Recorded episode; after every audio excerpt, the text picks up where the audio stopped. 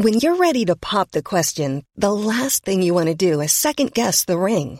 At Bluenile.com, you can design a one of a kind ring with the ease and convenience of shopping online. Choose your diamond and setting. When you find the one, you'll get it delivered right to your door. Go to Bluenile.com and use promo code LISTEN to get $50 off your purchase of $500 or more. That's code LISTEN at Bluenile.com for $50 off your purchase.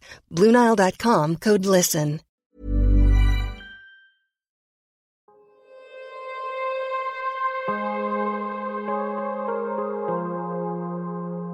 Vores mentale sundhed er nedadgående, og det er til trods for, at vi aldrig har været rigere, aldrig har haft flere muligheder og aldrig har levet længere. Det skal vi selvfølgelig tale højt om, så vi kan blive klogere på, hvordan vi får det bedre. Podcasten her handler om, hvordan vi kan lykkes med at være gladest og friest muligt i det ene, ofte ret travle liv, vi har. Og den handler om, hvordan vi kan lykkes med at være både professionelt ambitiøse og passe på os selv på samme tid. Jeg taler med eksperter og privatpersoner om alt det, der fylder inde i os. Min erfaring er, at når vi taler højt om de ting, så opdager vi, at der er mange andre, der bøvler med de samme ting. Og jeg tror virkelig på, at vi kan lære af og inspirere hinanden ved at dele vores sårbarheder, erfaring og viden. Så velkommen til Vores Mentale Sundhed, en Mindcare Collective podcast. Jeg håber meget, at du vil lytte med, og at du følger med på min Mindcare Collective profil på Instagram, hvor jeg hver dag deler indhold til refleksion, motivation og inspiration. Jeg hedder Lea Helmand. Det her er del 2 af afsnittet med Henriette Clayton.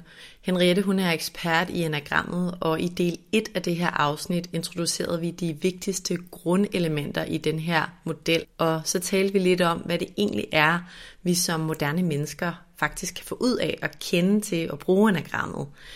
Hvad kan det give os i livet? Det taler vi om i del 1, og i den her del 2, som du lytter til nu, der gennemgår vi de ni typer i modellen. Vi taler om deres frygt i livet, vi taler om deres styrker, men især også om deres svagheder eller udviklingsområder, kan vi også kalde dem. Og så taler vi lidt om, hvad enagrammet kan bruges til i parforhold og også på arbejdspladser. Og så taler vi om, hvordan enagrammet skiller sig ud fra andre personlighedstypemodeller. Du lytter altså til del 2 af afsnittet om enagrammet, og det kommer her. Lad os hoppe ned i de typer der. Ja. Og jeg tænker, at vi starter, der er måske mange, der tænker, at man skal starte med nummer et, men jeg tænker, at vi starter med nummer to, som er den første af de tre hjertetyper. Ja. Så, hvad er type 2 for en, hvis du skal karikere type 2 lidt? Og så kan du fortælle lidt om både mm. styrkerne og de her udfordringer eller ja. udviklingsområder. Ja. Type 2 er øh, den første af de tre hjertetyper, og det er en type, som øh, jeg har en øh, som to en oplevelse af, at min opgave i livet er at være så hjælpsom og så omsorgsfuld som overhovedet muligt. At stå til rådighed for andre, at, og jeg har nærmest en fornemmelse af, at jeg kan mærke, hvad andre har brug for, især dem, der er vigtige for mig. Hmm. Og hvis jeg mærker, der er noget, du har brug for, så sørger jeg for det.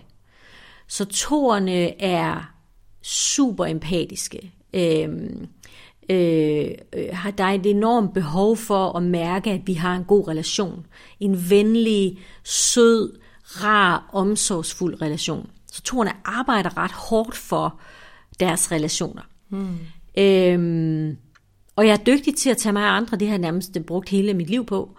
Øhm, og øhm, øh, når, når det jeg bare har glemt som tor, det er også at inkludere mig selv i regnskabet. Øh, noget af det, jeg hurtigst glemmer, det er at tage mig af mig selv. Mange toer har faktisk en oplevelse af, at det at tage sig af sig selv er egoistisk. Og hvis der er noget, jeg ikke vil være som toer, så er det egoistisk. Øh, til gengæld, når jeg så glemmer at tage mig af mig selv, så kan det godt komme ud som sådan en øh, lidt en skuffelse faktisk, over at med alt, hvad jeg har gjort for jer, hmm. øh, hvorfor er der så ikke nogen af jer, der lægger mærke til, hvad jeg har brug for? Krøllen her er, der er helt sikkert nogen, der har lagt mærke til, hvad du har brug for, kære Thor. Der er helt sikkert også nogen, der har spurgt, om de måtte få lov til at hjælpe dig. Og med stor sandsynlighed har svaret været nej tak. Mm. Så på den ene side vil jeg virkelig gerne have, der nogen, der også tager sig af mig, men på den anden side, så kan jeg ikke finde ud af at tage imod det. Øhm, så, så, så på alle måder kommer jeg altid til sidst som tor. Øhm, vi, de, vi andre kender torne som hjælpsomme, omsorgsfulde, søde, imødekommende. Øhm, og noget af det, som jeg ved, øh, langt de fleste toer kender til, det er, hvis jeg bliver presset, mm. så kan jeg blive plisende. Altså, så kommer jeg simpelthen til at overforbruge mig selv. Jeg grænseoverskrider nærmest både mig selv og mine relationer for at få lov til at vise, hvor hjælpsom jeg er. Ja, for det lyder jo enormt plisende, det du siger. Ja, ikke? det kan det nemlig blive. Men det kan jo også være en super dejlig egenskab og en styrke. Det er en fantastisk ikke? egenskab, og, og vi mm. elsker, altså på, øh, nu kommer jeg meget ud i virksomhederne, og man kan altid mærke, hvis der er en toer til stede, for så er der sørget for noget. Mm. Øh, der, der er noget opmærksomhed på, hvad kunne der være brug for. Jeg, det er også toerne, der kommer til mig som oplægsholder og siger, hvad, vil du gerne have en kaffe? Jeg vil gerne hente en god kaffe til dig. Og så der er bare sådan en opmærksomhed, et enormt øh, servicegen, vil jeg sige. Øh, og min udfordring er, jeg kommer til at plise, og så glemmer jeg at sige nej. Og hvad er frygten i livet for en toer? Frygten i livet er, at I ikke kan lide mig. Frygten er, at jeg ikke er ønsket, elsket, eller at der ikke er brug for mig. Hmm. Og derfor så er jeg nødt til at gøre en indsats, for at I kan se, at der er brug for mig.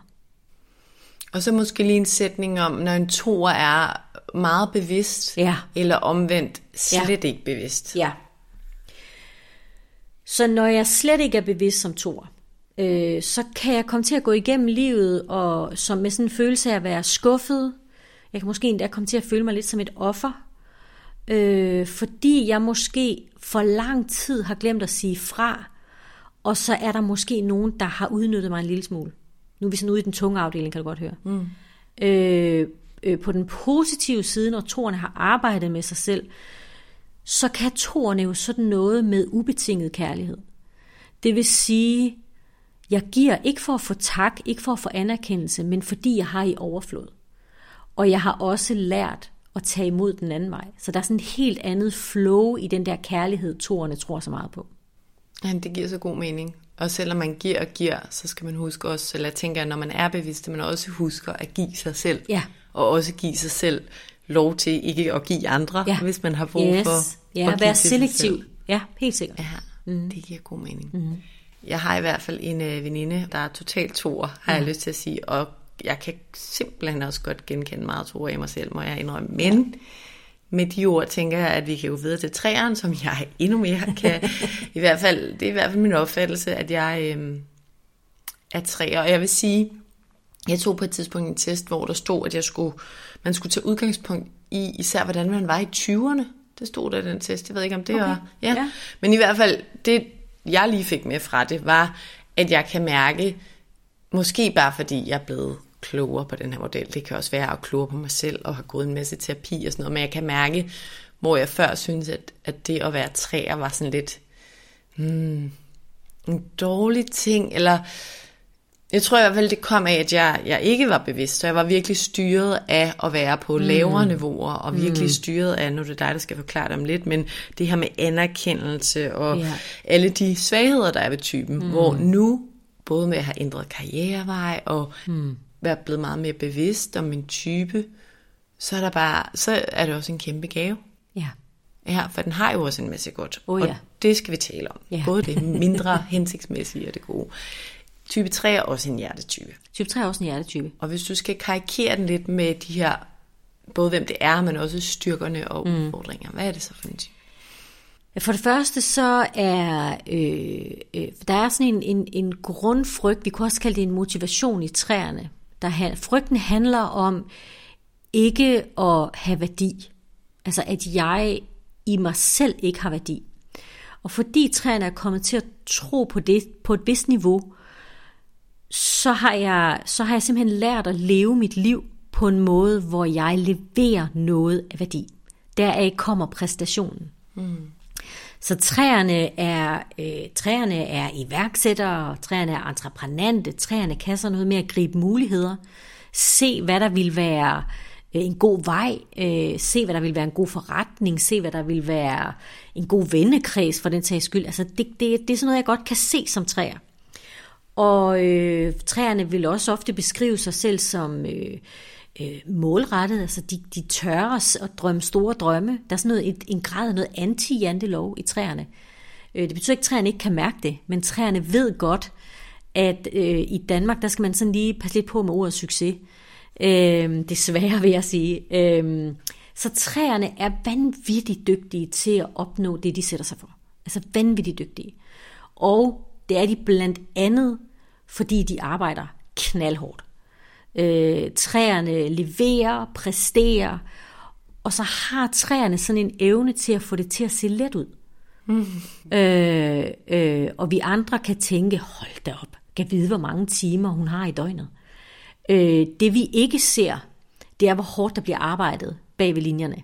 Vi ser ikke, øh, at træerne sidder og arbejder til langt ud på aftenen, eller måske langt ud på natten, eller står vanvittigt tidligt op for at nå at komme ud og løbe, inden dagen går i gang. Eller så, så træerne er meget bevidste om at optimere min tid.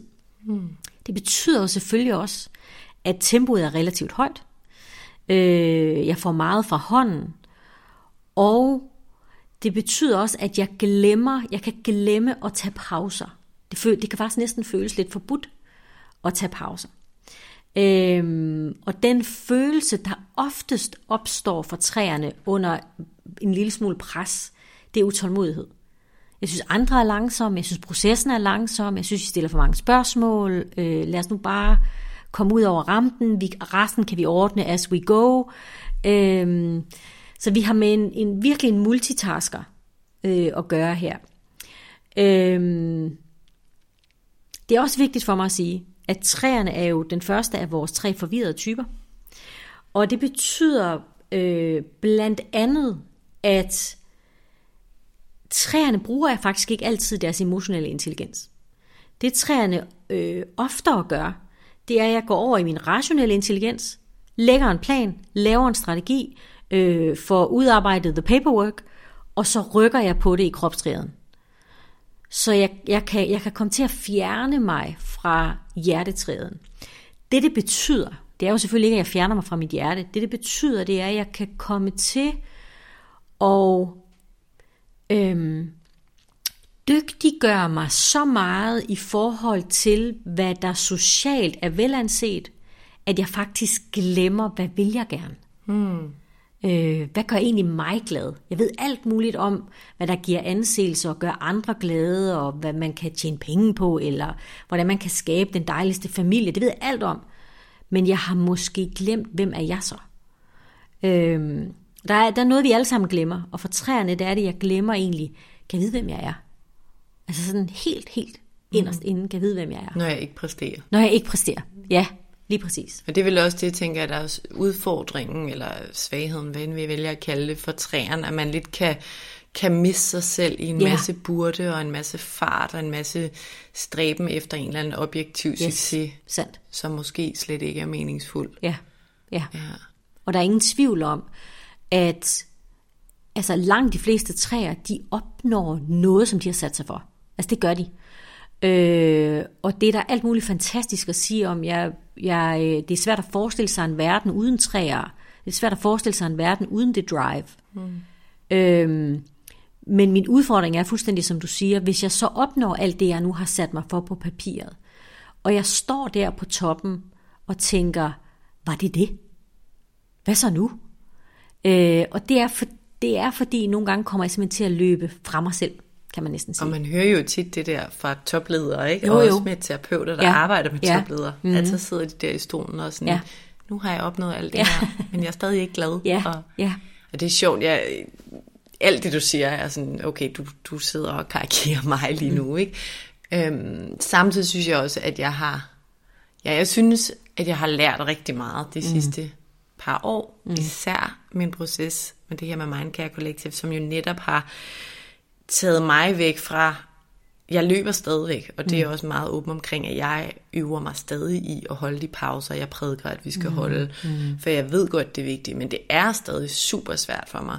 Jeg eksekverer stadig ekstremt meget, mm. og folk er også sådan, gud, hvor har du noget meget? Hvor jeg sådan, ej, hvad er det der? Og er det overhovedet godt, det jeg laver? Og er det, har jeg egentlig, altså hvad betyder de her antal følgere på min Mindcare Collective profil? For jeg mm. kunne have fået dobbelt så mange. Du ved, ja. jeg, Ja. Jeg ved jo godt, jeg gør meget. Jeg ved også godt, det er godt, men jeg kunne stadig hele tiden udfordre mig selv til, at det skulle være mere, ja. og det skulle være bedre. Ja. Men når det er sagt, så i forhold til mit gamle job som managementkonsulent, hvor jeg også løb, så det der med, at jeg netop har hjertet med nu, ja. altså, og det er så en kæmpe passion for mm. mig, det jeg mm. laver. Mm. Og det hele bliver så meget mere meningsfuldt. Mm. Samtidig med, at jeg også er blevet meget mere bevidst om min type og min faldgruppe og sådan noget. Ja. Så det er bare at fylde et helt andet liv, ja. jeg lever. Ja. Det, det er ret vildt. Ja at mærke. Kan jeg godt forstå. Men samtidig føler jeg også, når du siger alt det der, som jeg jo temmelig grad godt ved om mig selv, men det er bare altid sjovt at høre en anden sige det, ikke? der ikke kender en. Så alt det, som jeg også sætter fokus på med Mindcare Collective, det er meget mm. interessant, fordi der er jo mange, der taler om mental sundhed derude. Så er der nogen, der taler lidt mere om, måske ja, noget spirituelt, eller hvad ved jeg, forskellige ting, hvor hos mig er det, der er jo blevet kimen, det er det der med, definere succes i jeres liv, og vær, bruge virkelig tid på det, og reflektere over det. Altså det er jo også mine budskaber til andre, fordi ja. det jo kommer af mig og mm. min historie. Mm. Men jeg tror, at mange af os mangler at tænke over, hvad er egentlig vigtigt for mig i livet. Ja. Og så kan de eksekvere efter det, de synes er vigtigt. Helt enig. Og så det med pauserne, som mm. du også nævner her, som mm. jeg nærmest hver anden dag øh, prøver at opfordre folk til. ja. Og samtidig er ærlig omkring, at jeg har enormt svært ja. ved det. Ja. Altså at godt gøre de der pauser, mm. som jeg ved er sunde for mm. mig. Det er ja. svært ja. som træer. Ja, mm. og det inspirerer mig faktisk lige til at sige to ting. Det ene er, øh, what you teach is what you most need to learn. Mm. Øh, og det skal vi bare omfavne. Øh, fordi det er igennem vores egne fejltagelser eller vores egne udfordringer, at vi får den dybeste visdom. Og det er også det, vi kan inspirere andre med. Så det skal vi skal bare omfavne. Det er den ene side. Den anden side er også, det er så vigtigt at arbejde med selvaccept.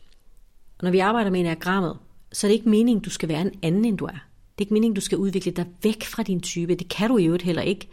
Men det er noget med at forsone sig med, det er nu engang det her nervesystem, jeg har.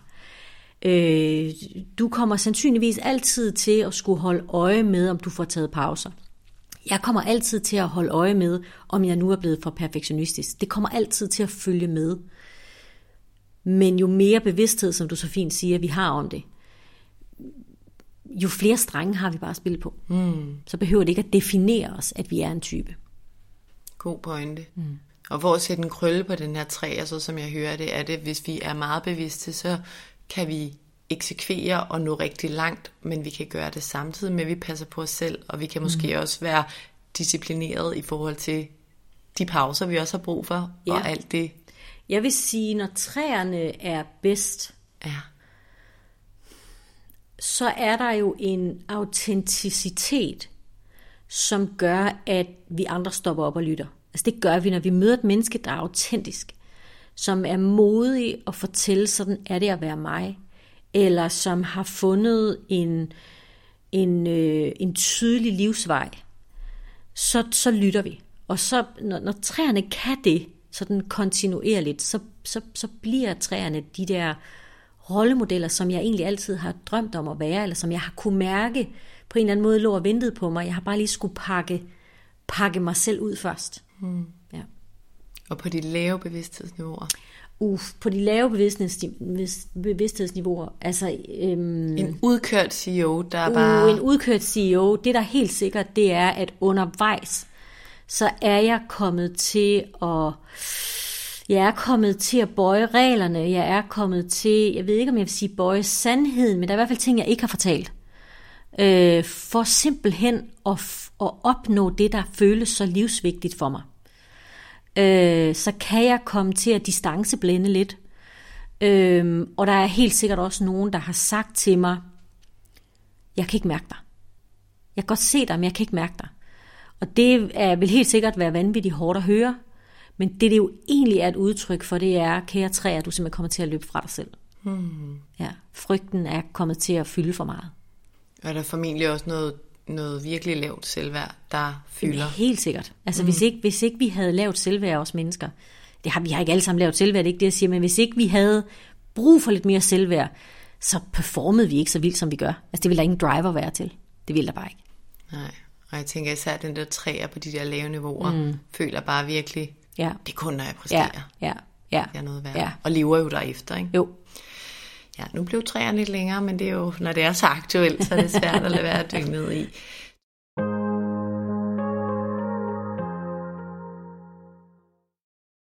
Type 4, ja. det er den sidste af de tre hjertetyper. Ja. Hvordan vil du karikere den lidt? Øhm, jeg tror det første, jeg vil sige om firene, det er sådan en øh, iboende og måske livslang fornemmelse af enten øh, øh, at være forkert, eller i hvert fald at være sådan øh, særlig, eller skæv, eller på en eller anden måde ikke rigtig passe ind.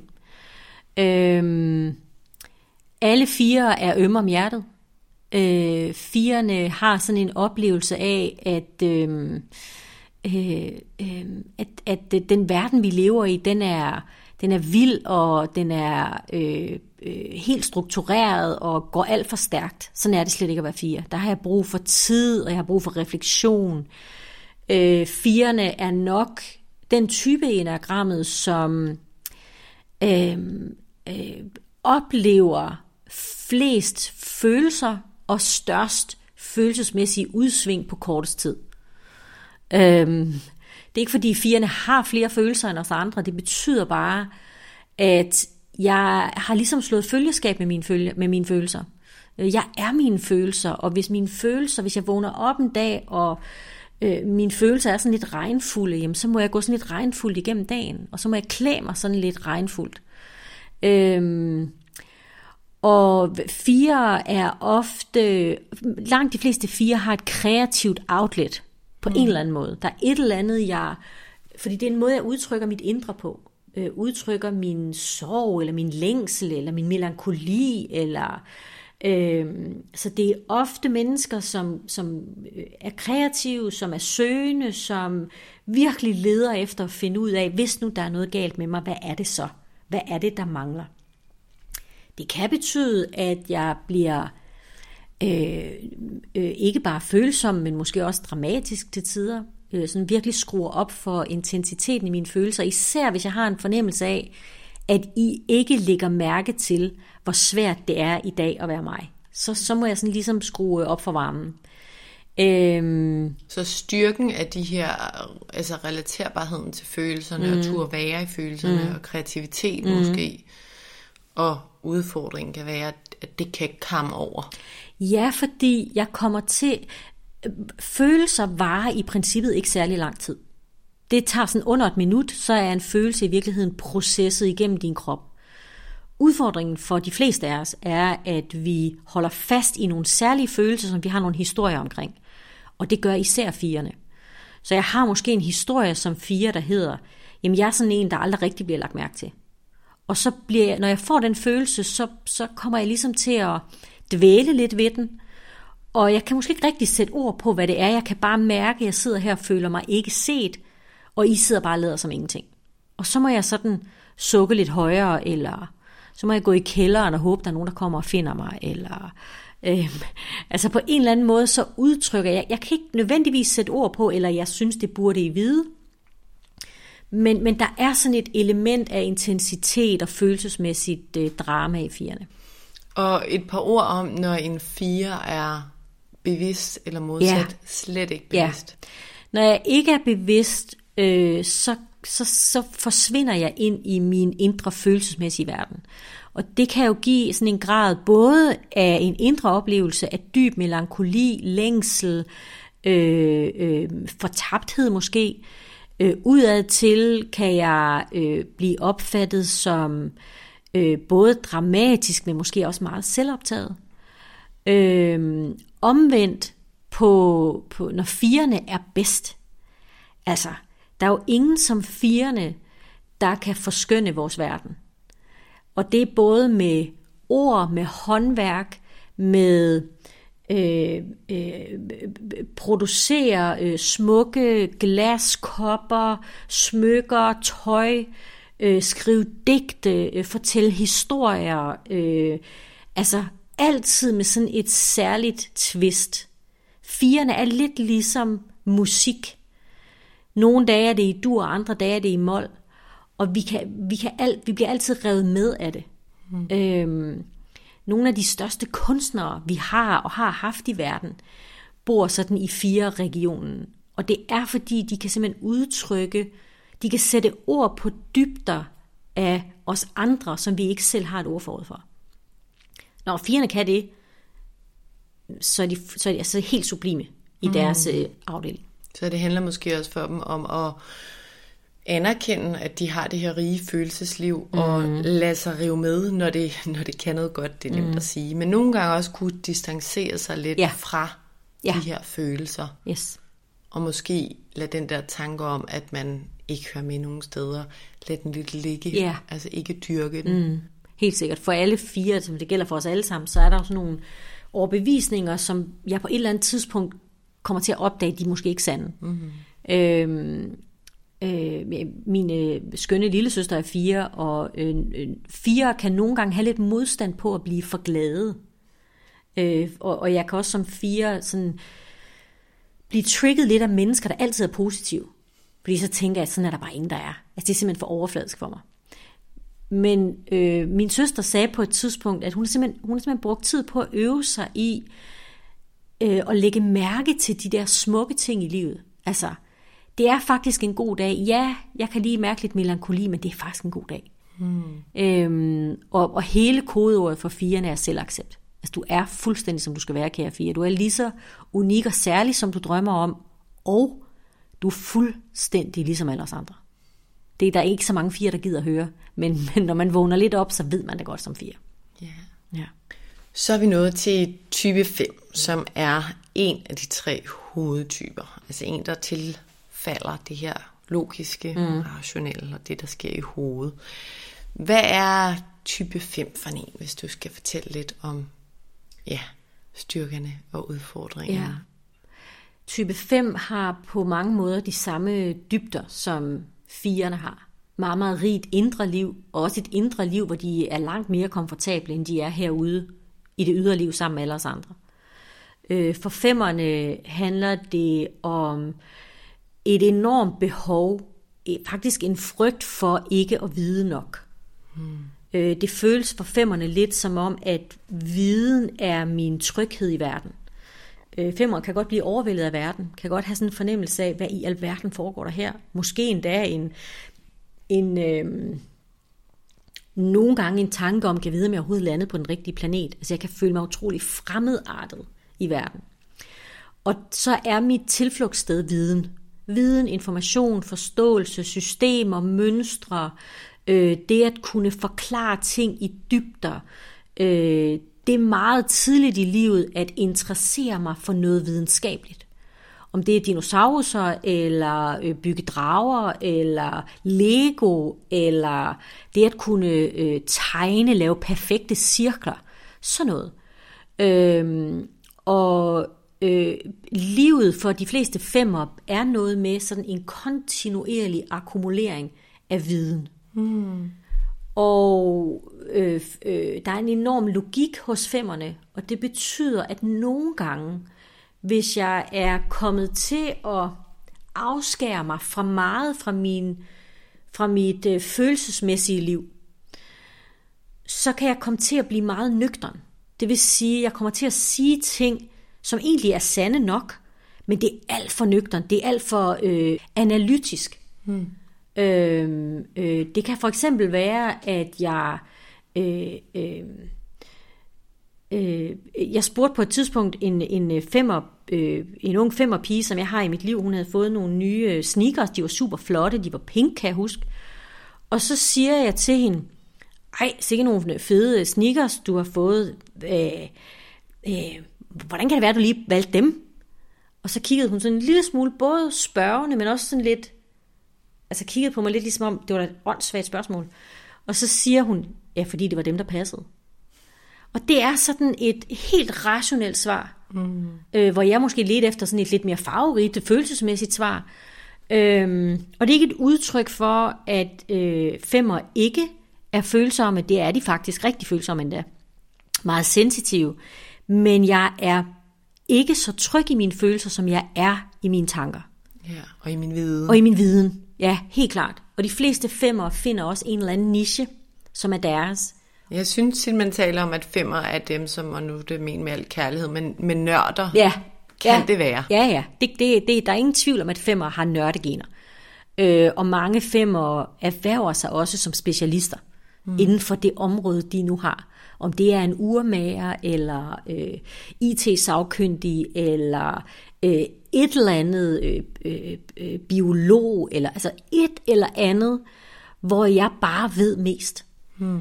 Øh, det er der en enorm glæde ved for femmerne. Så styrken af det her vil også at kunne dykke ned i viden, og det lyder som kloge mennesker også, og eksperter. Ja. ja. Men svagheden kan være at komme for langt væk fra, måske ikke for langt væk fra sine følelser, men for langt væk fra at turde udtrykke dem. Ja, øh, ja, det har du fuldstændig ret i. Øh, jeg forstår ikke rigtig følelser, fordi følelser, jeg, som fem, mange femmer vil sige, jeg har simpelthen ikke jeg har, jeg, har ikke, øh, jeg har ikke fået den der formel endnu på følelserne. Der er mange femmer, der har forsøgt at lave formler på følelser. Og der er sikkert også nogen, der vil påstå, at de har fundet dem. Øhm, men jeg, jeg, jeg kan ikke rigtig regne med det på samme måde. Og så vil jeg også sige en anden ting. Når vi sætter, slår empatien til som mennesker helt generelt, så åbner vi os op for andre. Det er alt for utrygt for mig som femmer. Hvis jeg åbner mig op for andre, føler jeg mig overvældet, intimideret. Øh, jeg bliver ofte spurgt, om det betyder, at femmer ikke er specielt sociale. Mm. Øh, og det kan man ikke sådan karikeret sige. Det man kan sige, det er, jeg, jeg er social, når jeg ved, jeg er sammen med mennesker, som taler om interessante emner. Ellers gider jeg ikke. Hmm. Øh, og det kan, være, det kan være Star Wars, vi skal tale om, eller øh, Lord of the Rings, eller øh, frimærker, eller Marvel-universet. Så gider jeg godt, og så kan vi, så kan vi, så kan vi tale i dagvis uden at sove. Men det kan vel også være økonomi? Det kan også være økonomi, hvis det altså, var det, der var mit speciale. Ja. Men, men det der med sådan bare at hænge ud mm. og tale med andre, det får jeg, det får jeg, kan jeg godt få nok af. Mm. En af mine øh, rigtig gode venner, som desværre ikke er her mere, han var femmer. Og hvis vi havde siddet rundt om et middagsbord for eksempel, på et eller andet tidspunkt, så ville han sige, Nå, nu går jeg ind for mig selv og får en samtale med et klogt menneske. Så og det betød, at nu havde han fået nok. Nu trak han sig, så alle femmer og fire for den sags skyld også har et eller andet helle. Et mm. sted, der er mit, hvor andre ikke er velkomne. Er det sværere for femmer at blive bevidste, når de har den her lidt sådan uhåndgribelighed i forhold til følelser? Nej, det er bestemt ikke min oplevelse. Tværtimod, nej, jeg vil ikke sige tværtimod, det passer ikke. Det jeg vil sige, øh, mange femmer øh, mestre, også de femmer, jeg møder i enagrammet, det er, at de forstår, at de har kapaciteter til at forstå de mange lag. Mm. At de kan holde utrolig meget indsigt på samme tid. Indsigt er jo ikke det samme som udvikling. Øh, men de femmer, der lykkes med, med udvikling, ligesom alle os andre, de får sat handling på det. Mm. Altså de, de bevæger sig derud, hvor det bliver sårbart og usikkert for at lukke nogle nye sider af sig selv op. Så en bevidst femmer er en, der ligesom din ven mm. kunne sige, mm. nu ved jeg godt, jeg ikke får energi af det her, mm. og jeg er nødt til at trække mig. Ja. Og hvad kunne være en på et lavt niveau? Ja, femmer har en meget stor tendens til at isolere sig. Øh, så forsvinder jeg simpelthen fra verden.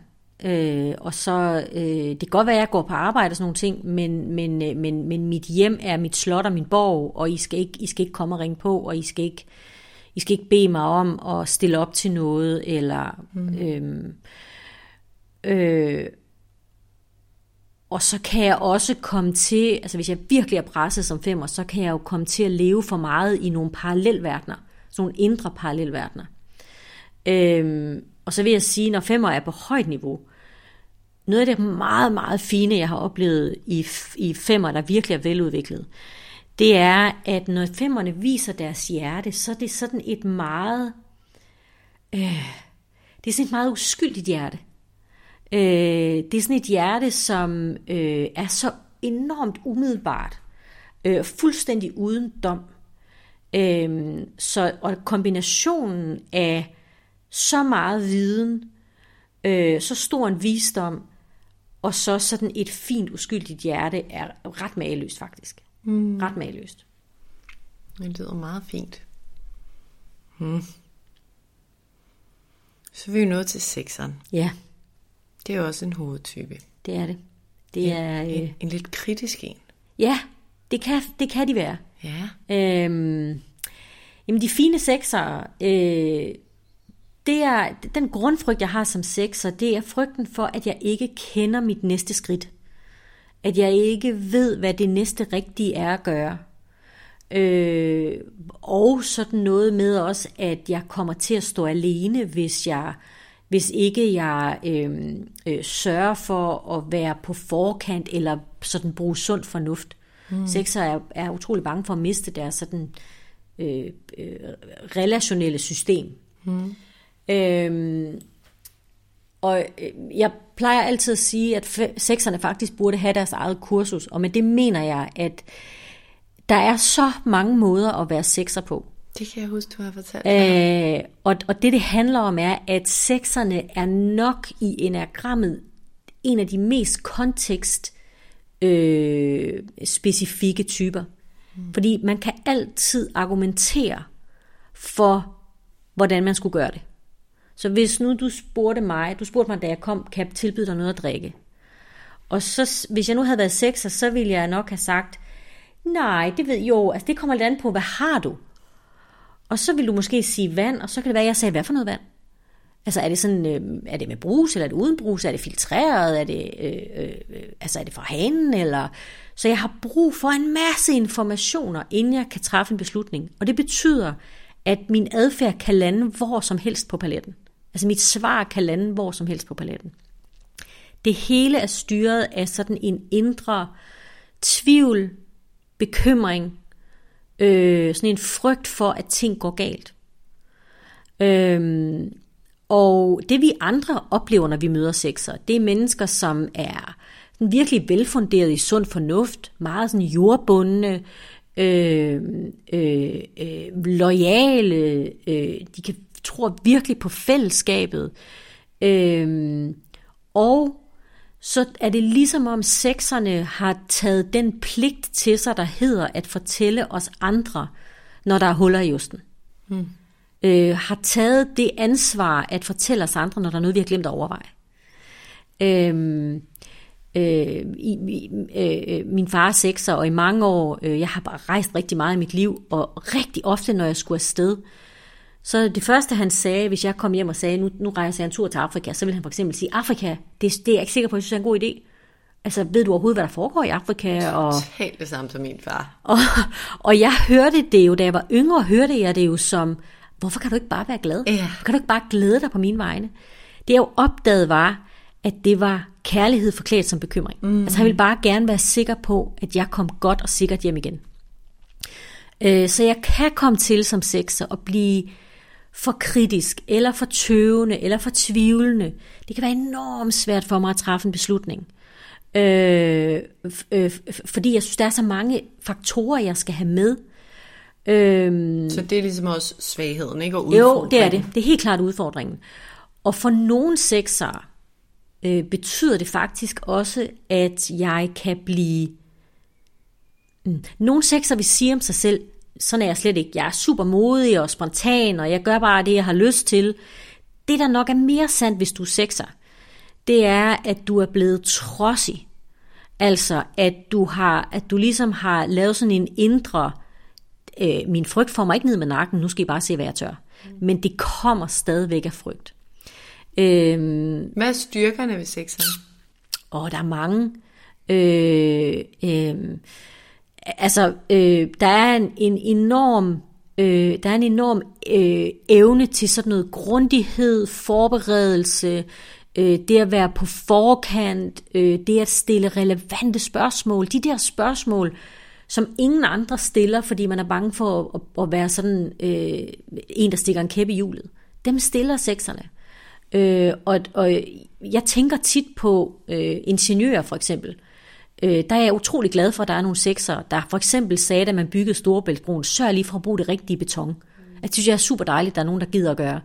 Men sekser får tit, tror jeg, sådan et stempel af at være sådan lidt, lidt for kritisk, have lidt for meget nej-hatten på, øh, sådan lidt for træge til at sige ja. Øh, det er langt mere et spørgsmål om, at de bare gerne vil passe på os. Mm. Bare gerne både passe på mig, men også på alle andre. Øh, og så er de bare altså, lojale til det yderste. Virkelig. Det er så sjovt at, at sidde og tænke over sit netværk, ikke? Og være sådan, uh, der, der er en sekser. Jeg har en, som også er meget bevidst om, at uh, hun er sekser, men mm. der er mm. også en anden, der dukker op her. Uh, ja, der er sekser i mit ja. liv. Hvordan, bare lige en hurtig sætning om, når en sekser er meget bevidst, ja. eller en sekser modsat er meget lidt bevidst? Ja, altså når jeg er meget lidt bevidst som sekser, øh, så vil jeg være både meget hård ved mig selv, jeg vil også være meget kritisk, meget skeptisk, meget tøvende. Øh, måske endda sådan grænsende til... Hvis jeg nu siger paranoid, det er et virkelig stort ord. Mm. Men, men nogle sekser kan komme til at have en overbevisning, der hedder, jeg tænker alle scenarier helt ud i worst case scenario. Fordi hvis det så sker, så er jeg forberedt. Og det er virkelig et hårdt liv at leve, hele tiden at skal tænke helt derud. Især når man ved, at nærmest 90% af vores bekymringer ikke, ikke bliver til noget. Ja, lige præcis. Øhm, øh, på den positive side, når sekserne opdager deres frygt, når sekserne øh, opdager, at de faktisk har langt flere kompetencer, end de selv tror, at de faktisk kan regne med deres indre GPS, så, så bliver sekserne så nogen, der stiller os op og lærer os andre om det. Mm. Øh, så, så bliver de nogen, der sådan bliver bannerfører på det område, de nu har dygtigt gjort sig indenfor. Øh, ikke fordi de gerne vil have succes, men de vil bare gerne bidrage. Mm. De vil gerne vise os andre, I behøver ikke at være bange. Og så er de måske også, det er et spørgsmål, men bevidste om den der øh, bekymrethed ja, i ja, sig, og måske de dykker ikke så meget ned i den. Helt sikkert. Altid. Yes, lige præcis. Ligesom med alle andre typer. Vi lærer ligesom at forstå, at, at øh, de der trigger, vi har, vi skal ikke nødvendigvis lytte til dem. Nej. De skal bare have lov til at være der. Mm. Ja. Mm. Og så vil jeg måske lige en sidste ting, der er vigtigt at sige til sekserne. Øh, sekserne er nok den type i enagrammet, der tager længst tid om at lande i sekseren. De fleste sekser synes, det er den mest nederen type. og, øh, og, og vil i overvis kunne argumentere for, at jeg kunne også være noget andet. Mm. Jeg har et dejligt menneske i mit liv, som øh, for ganske kort tid siden øh, mm, tog sig mod til at sige, at jeg tror, jeg er sekser. Og det, det, det, det, det, har, altså, det, det har taget mange år. Ja. ja. Så hvis ikke du kan finde din type derude, så måske er det sekseren, du skal kigge på. Ja. ja. Det er jo nok, fordi det der med at være kritisk og bekymret, ja. det er jo ikke noget, vi tænker fedt. Nej. Det er det, jeg allerhelst vil være. Nej. Nej. Nej, men der skal vi huske, der er en gave i oh, ja. bevidstheden. 100 procent.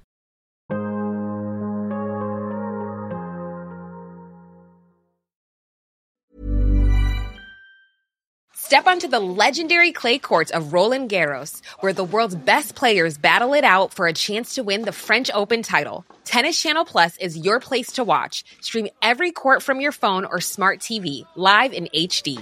Don't miss a moment with daily live coverage and match replays on demand, beginning Monday, May 20th. Be there for all the unforgettable moments. Stream now with Tennis Channel Plus. I'm Sandra, and I'm just the professional your small business was looking for. But you didn't hire me because you didn't use LinkedIn jobs. LinkedIn has professionals you can't find anywhere else, including those who aren't actively looking for a new job but might be open to the perfect role, like me.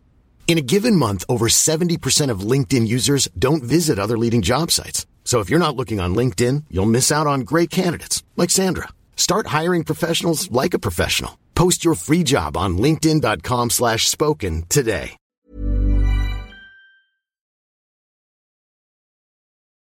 Den sidste af de tre hovedtyper, det er syveren. Ja. Hvad kan syveren? Og hvad altså, frygter syveren? Ja, altså syverne er på mange måder øh, lige så øh, enorm en evne femmerne har til at fokusere, til at fordybe sig, til at gå dybere og dybere og dybere og dybere i tingene. Lige så meget adspredelse er der i syverhjernen. Øh, syveren har en grundfrygt, der handler om at være begrænset. Altså miste min frihed.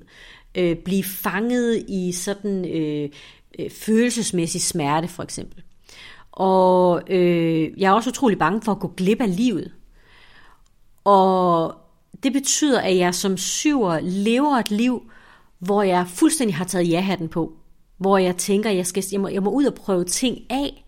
Øh, og det skal gerne være sådan øh, let og interessant og sjovt, og det skal være med spændende mennesker. Jeg gider ikke at kede mig. Øh, så der er sådan noget meget opløftende energi i syverne, som de også selv næres af, øh, og som giver dem en høj grad af både spontanitet, men også sådan øh, et ønske om at blive stimuleret af livet, prøve ting af, øh, sige ja til ting, øh, selvfølgelig med den udfordring, at jeg ofte kommer til at sige ja til for meget, eller måske nok den største udfordring som syv, for syverne, det er den frihed, jeg leder efter, kommer jeg faktisk til at begrænse mig selv i, fordi jeg kommer til at sprede mig over alt for meget. Mm.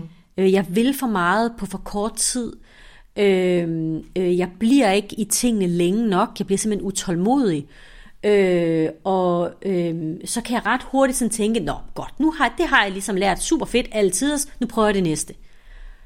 Sjovt som det er, så betyder det også, at jeg ikke rigtig mærker den der glæde ved tingene. Jeg, jeg kan hele tiden have en fornemmelse af, at der venter noget lige om hjørnet. Mm. Øh, lige om hjørnet, så bliver det fedt, så bliver det sjovt, så bliver det godt, så bliver jeg fyldt op, så kan jeg mærke mening. Men jeg bliver ved med at løbe efter noget. Og jeg glemmer, at meningen er lige her. Altså der er det, det her med at ture og, og sætte tempoet en lille smule ned, mm. og ture mærke, at jeg er her. Det der er, det der er frygten i at stå stille og mærke, det er, at jeg er bange for, at, mit, mine, at jeg har nogle tunge følelser, som kommer til overfladen, og som overmander mig, og som i ultimativt vil begrænse mig i at leve mit liv. Mm. Så derfor bliver jeg helst ikke stående for længe i følelser, der er svære, og det kan betyde, at jeg lidt for hurtigt kommer til at løbe fra en kærestesorg, lidt for hurtigt kommer til at løbe fra en konflikt, lidt for hurtigt kommer til at løbe fra en udfordring, jeg måske har haft professionelt. Mm. Og det positive for syverne er, at jeg er kommet videre. Nu kan jeg trække vejret. Udfordringen er, et eller andet sted ved jeg godt, at der ligger noget, der er uafklaret. Så nu er jeg nødt til bare at holde tempoet, sådan så, det ikke, så det ikke indhenter mig. Så jeg kan komme til at på et tidspunkt som syv at blive i tvivl om, løber jeg efter noget, eller løber jeg fra, fra noget? noget ja. ja. Så man har en, en gave i, at man ofte får oplevet en masse ting og prøvet en masse ja. ting, og har ja-hat og positivisme. Ja. Men udfordringen er, at man egentlig kan komme til at løbe lidt væk fra sig selv, ja. og glemme at nyde det, der rent faktisk er. Ja, ja helt sikkert. Helt sikkert. Og syveren er jo en hovedtype, og det betyder et par ting. Dels betyder det, at det er en meget videbegærlig type, øh, som egentlig længes efter det der med stor viden, men jeg synes ikke, jeg har temperamentet til det. Altså, jeg bliver ikke stående længe nok. Og på den anden side, så ved vi også, at for hovedtyperne er der sådan en underliggende mm, ængstelighed, som for syverne kan betyde, at jeg i perioder øh, overhører min angst, men til gengæld så crasher jeg lige pludselig. Hmm. Og så er jeg virkelig, øh, så er jeg virkelig sendt til tælling. Øh, øh, og, og, og det er klart, at hvis ikke jeg vil mærke det, så må jeg jo finde på noget, der kan stimulere mig, så jeg ikke lægger mærke til det. Så jeg kan virkelig komme til at brænde ud som syv. Og en, en sætning om, hvis en syver er enormt bevidst, hvad, hvad evner syveren så, og modsat, hvad evner syveren ikke, hvis vedkommende er meget ubevidst? Hvis ikke jeg er bevidst, så er der helt sikkert en overvejende sandsynlighed for, at jeg øh, både syverne bruger ofte humor, og øh, humoren bruger jeg både til at løfte en stemning, som jeg synes er blevet for tung, men jeg bruger den selvfølgelig også til at få andre til at grine. Mm. Og øh, jeg kan komme til at bruge humoren på en måde, så den tilsidesætter andre menneskers følelser. Det vil sige, at jeg bliver virkelig, øh, jeg bliver virkelig skarp og spydig i min, min... Altså min humor bliver dybt sarkastisk. Og det kan, det kan betyde, at mine relationer øh, bliver meget såret, og det opdager jeg måske ikke. Øh, og så bare adspredtheden. Altså jeg kommer simpelthen til at sprede mig over for meget. Og brænde ud måske. Og, og måske, altså syverne kan, øh, der, der er sådan, øh, jeg plejer at sige, der, der, der er sådan to hovedveje, som syverne kan vælge at løbe i. Den ene er, at jeg meget, meget tidligt kommer til at se meget, meget slidt ud. Og den anden er, at jeg livet igennem klæder mig, som om jeg var 17 år. Altså jeg nægter at holde op med at gå med, med min cap omvendt på. Øhm, når syverne er, bliver bevidste, så sker der faktisk noget med, der sker noget med tempoet. Øh, det, det handler stadigvæk om glæde og mening og det at være opløftet i livet, det er at nyde livet, men det er på en langt mere øh, øh, øh, jordbundet måde. Øh, syverne, når vi møder syver, der er, der er bevidste på den måde, så, så løber de ikke rundt med armene over hovedet og skal prøve alt muligt. Så, så der er en, en enorm øh, tyngde, dybde i syverne så har de måske stadig den der impulsive side, der, kan jo, der jo kan være fantastisk, men også evnen til ikke altid at løbe efter det næste, ja. og faktisk være med det, der er svært. Helt sikkert. Helt ja. sikkert. Og det, jeg skylder også lige syverne at sige, mange syver, fordi de er innovative og idérige, ofte har nogle øh, store stillinger ude i erhvervslivet, fordi de, de tør løbe efter ting, som måske er øh, enten meget nye, eller øh, øh, fordi de har fået øje på noget, som vi andre ikke har set. Hmm. Så har vi været igennem seks af de ni typer. Det har vi. Ja, og nu er vi nået til de tre kropstyper, ja. som er altså type 8, 9 og 1. Ja. Lad os starte med 8'eren. Okay. Ja. Jamen, otterne er altid en dejlig øh, kropstype at starte med, fordi øh, jeg tror, de fleste af os genkender otterne. Enten øh, har du nogen i dit øh, nære liv, måske er du otter, eller også så kender du otter øh, ude fra sådan livet. Øh, øh, otternes grundfrygt handler om, at nogen eller noget bestemmer over mig. Og det vil sige, i, i, i min bedste overbevisning som otter, så er der kun én i det her liv, der bestemmer, og det er mig. Og jeg bestemmer både over mig, men jeg bestemmer måske også lidt over jer, og over familien. Og, øh, altså sådan, at otterne træffer mange beslutninger, hurtige beslutninger, og de er meget tydelige. Mm. Altså otterne er sådan en what you see is what you get type. Der er ikke så meget fedt spil. Der er en enorm ærlighed. Det er meget reelt. Øh, øh, der er en, øh, en sådan stor, ofte stor powerfulhed. Otterne står utrolig godt mm. øh, i sig selv. Altså det, man, det kan man bare se, når otter kommer ind. De tager ligesom deres plads yeah. i rummet. De tager pladsen på stolen, og de taler, kan vi høre, hvad de siger. Øhm, og, og det er øh, sådan, jeg sætter otter, vil sige ærlighed frem for alt. Og det er, jo, det er jo på den ene side utrolig skønt, på den anden side kan det også betyde, hvis jeg er blevet en lille smule presset som otter, mm. så kan jeg komme til at være så ærlig, mm. at det faktisk bliver destruktivt. Altså jeg kommer til at sige ting, som på ingen måde hører sig til. Øh, eller jeg kommer simpelthen til at sige det med for stor power, sådan så der er nogen, der føler sig måske grænseoverskrevet ja. eller øh, intimideret. Så det jeg hører er, at egentlig nogen, der har rigtig højt selvtillid og formentlig også højt selvværd, men egentlig er bange for at miste friheden, eller miste den frie vilje? Ja, eller? ja jeg, er mange, jeg er bange for, at der er nogen, der på en eller anden måde skal kontrollere mig. Ja. Og jeg er bange, otterne har på mange måder, kan man sige, otter øh, energien er sådan en meget primal energi. Det er en ret simpel energi, ikke uintelligent eller sofistikeret, men det er ret simpelt. Øh, og det er, det er bare mig, der bestemmer i mit liv. Og jeg har sådan lidt en, hmm, hvad skal vi sige, en krigertilgang til livet, der vil sige, jeg kæmper for mig selv, og jeg kæmper for det, jeg tror på, og jeg kæmper i øvrigt også for dem, som jeg har besluttet mig for, at jeg beskytter. Så der er sådan noget med øh, øh, øh, øh, øh skjold og svær og øh, rustninger, og, som er en meget fin metafor for otterne. Så de er ikke sådan at slå om kul. Øh, og i alt den der powerfulhed, så har alle otter også på et tidspunkt fået at vide, øhm, du taler for højt, du fylder for meget, det er for voldsomt, øh, du taler som om du er vred, øh, og det er ikke sikkert, at nogen af delene er sand, men det er fordi mit kæmpe blindspot som otter er, at jeg forstår ikke, øh, jeg forstår simpelthen ikke størrelsen af min energi.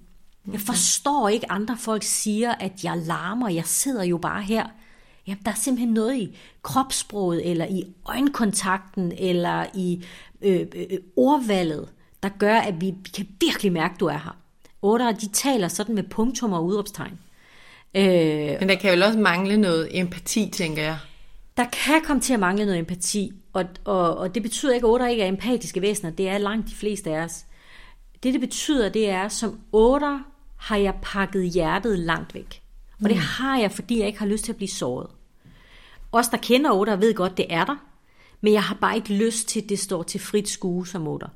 Og jo længere vi kommer til at lægge hjertet væk, jo sværere er det faktisk for os at lave den empati, der hedder, at jeg relaterer mig til, hvordan det er at være dig. Så jeg mister også lidt fornemmelsen af, hvordan jeg påvirker mine omgivelser. Øh, og derfor kan jeg komme til at træde for hårdt. Jeg kan komme til at skubbe for hårdt. Jeg kan komme til at, at være for ærlig og for tydelig. Øh, og hvis vi sådan skal tale om pressede otter, mm. øh, ude i erhvervslivet vil vi sige, øh, så er det otter, som er øh, simpelthen øh, øh, kommer til at, at bruge sådan noget management by fear. Øh, der er for meget magtbegær, der er øh, alt for stor øh, øh, begær omkring, hvad jeg gerne vil have, frem for hvad der vil være godt for helheden. Øh, så styrkerne er meget det der med, at du kan, det lyder som om som otte, man kan også opnå mange af de ting, man sætter sig oh, for. Ja. Men modsat går man måske nogle gange på kompromis med fællesskabet og ja. hvordan andre har det. Ja, det, ja. det, det kan man absolut sige. Men er udfordringerne også nogen, der går ud over dem selv? For det lyder lidt som om udfordringerne især, eller når en otter er presset, eller ikke er, handler allermest hensigtsmæssigt, mm. så går det ud over dem omkring otteren. Ja. Går det også ud over otteren selv? Øh, ja, det gør det. Og det gælder jo ikke for alle typer. Altså vi er... Øh, otterne får faktisk tit en ret hård medfart. Øh, der er rigtig mange, der tit sådan siger, åh, det, det otter, de sover alle os andre hele tiden. Øh, det, det er simpelthen ikke sandt. Ikke mere end os andre. Øh, fordi når vi bliver presset, uanset type, så bliver vi også mega bøvlet. Mm. Og vi kommer til at træde nogen over tæerne, såre nogen, afvise nogen, lukke nogen ned, dømme nogen. Det gør vi alle sammen. Det, der måske er otternes lod, det er, at fordi de er så powerful og har så meget energi, så når de lige trykker til, så er det meget tydeligt. Mm. Øhm, og, og, og øh, otterne bliver utrolig kede af det faktisk, når de, enten når de opdager, at de er kommet til at sove nogen, de virkelig holder af, men også øh, otterne kan faktisk ikke altid tåle at blive talt til, sådan som de kommer til at tale til andre. Det er meget paradoxalt. Øhm, fordi der også bor sådan en, en uskyld inde i otterne, øhm, men som de passer virkelig, virkelig godt på. Øh, og når otterne er bedst, altså så kan de jo, de kan bygge imperier. Det er jo lige før, de kan få jorden til at dreje den anden vej rundt. Øh, øh, de, så, så, altså, så er det otterne, der går forrest og virkelig giver os andre troen på, at vi også kan. Hmm. Altså, at vi også er modige og stærke og øh, øh, tør at tage fagntag med livet. Øh, så er otterne dybt inspirerende og opløftende og øh, øh, tager sig altså tager sig af alle dem, der ikke selv har en stemme. Ja, ja. så den bevidste otter er ekstremt powerful og når helt sikkert en masse i livet, men formår også at få andre med på ja. den rejse. Ja, ja, helt sikkert. Ja. Helt sikkert. Og den ubevidste otter, som du sagde, kommer måske til at træde andre over tæerne, og bliver egentlig ked af det også over det, hvis... Ja, hvis jeg bliver bevidst om det. Ja, ja helt sikkert. Mm. Jeg tror, du har ret i, at mange kender en 8. Altså, den ja. Er nemmere at identificere, Ja. ikke? nok Jo. fordi de fylder Mm. meget Ja. ofte. Ja.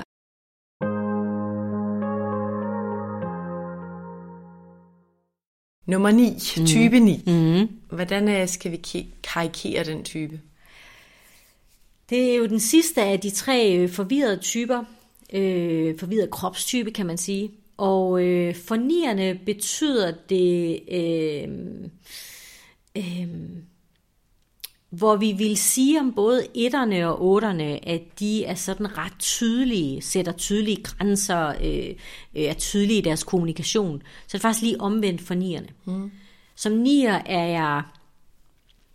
Øh, Øh, min grundfrygt handler om frygten for øh, ubalance, konflikter, skænderier, øh, øh, øh, uenigheder, ultimativt frygten for, at hvis vi er dybt uenige, så går vi alle sammen hver til sit. Det kan jeg slet ikke holde ud som nier. Jeg har brug for at mærke, at vi er forbundet. Og det betyder, at nierne øh, er meget, meget smidige i livet. Øh, det betyder, at øh, nierne ofte øh, går igennem livet sådan med ro og mildhed og enormt tilpasningsdygtige. Øh, øh, tænker i virkeligheden tit, jamen altså, hvis det gør alle andre glade, så er jeg med. Og det er egentlig ikke, fordi jeg synes, jeg kompromitterer mig selv, det er bare, men så er det, alt er jo godt. Mm. Altså, hvis alle er glade, så er det da fint, vi drikker te. Det er fint med mig. Jeg drikker egentlig helst kaffe, men jeg drikker da gerne te.